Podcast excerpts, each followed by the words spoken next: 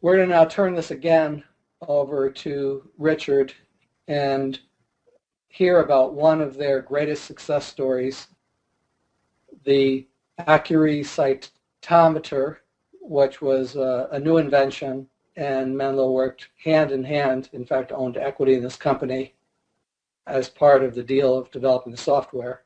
And everybody's made a lot of money, and customers have been incredibly satisfied with the product.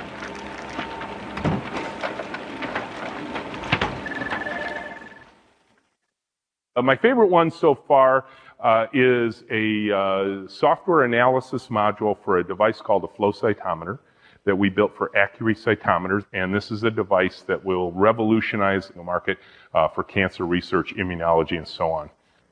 It was kind of cool. The very first commercial shipment they ever sent out